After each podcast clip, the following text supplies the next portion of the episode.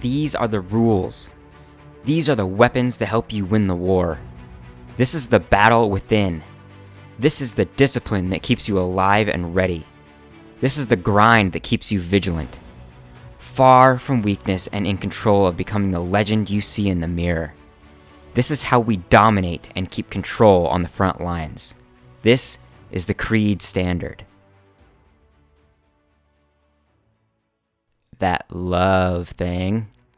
Love has been on my heart and soul lately, and I decided to talk about it. I decided to create a Kreed standard and see where it takes us. What is love? What are we looking for in love? What are we doing wrong to not get anything from it? Love is a fucking asshole, but love is what gives us life. If not for love, we would not be what we are today. We would not be the vibrant people we are today. It drives our survival, and it sustains our time on this earth. Love is what breeds all of the chemical reactions in our brains that show us connection, and it's what keeps us in the groups that gave us the strength to adapt and evolve. The difficult part about love today is that so many of us don't think we deserve it. We've been shamed by the world around us into thinking that the only way we can have love is by earning it, that we must attain a certain standard or status to be worthy of love. The world has forced us to look at one another and judge on our levels of being and our accomplishments to decide on whether we can share love. Are they accomplished enough? Are they beautiful enough? Are they strong enough for me to love? When really in the shadows of all of these questions, the truth remains. Will they love me? Am I good enough?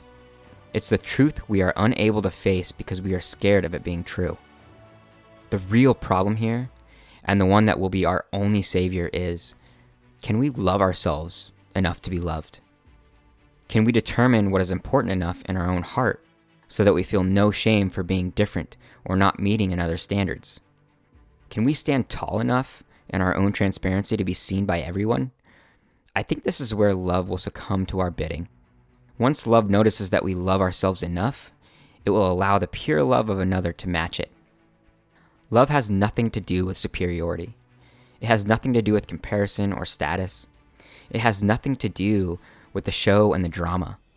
Real love has nothing to do with what we see and everything to do with what we feel. Love has to do with depth. It has to do with compatibility and connection. Love has to do with trust and real fucking moments. Love is confusing, and maybe it's supposed to be. Maybe its struggle is the only thing that keeps us wanting more. It keeps up the chase and the challenge of finding the deepest parts of love, unlocking, unveiling, and unleashing the untamable. I may not yet know the truest love given from another, but I know that true love starts with me. It starts with who I am, where I'm at, and how I see myself in a world full of potential. If I've learned one thing about love, it's this. If your heart aches, then ask it for what it wants. Don't tell it. If your soul is incomplete, then use your own hands to fill it, not the hands of another. The pain of being incomplete is more connected to us not loving ourselves enough, more than the others not loving us.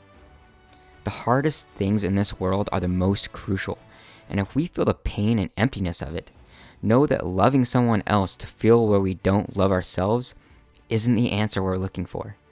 The answer will always start with your own heart first. Stay rebel-minded. I love you.